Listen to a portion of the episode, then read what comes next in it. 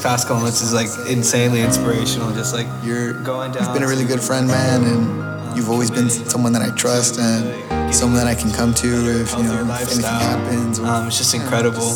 and then you know, how life goes. afterwards, deciding that you want wanna go and support um, our country, go into the military. I appreciate you a lot, man, and It's I hope we continue to be friends for a long time, and and if not. I you know I hope you'll come back and Um, listen and I to have this. to, I have to say, like, I, I thank you a lot. Like, you've had a huge impact on my life, and I hope that you continue to have a huge impact for the rest of my life. Thanks, man. Have a good life.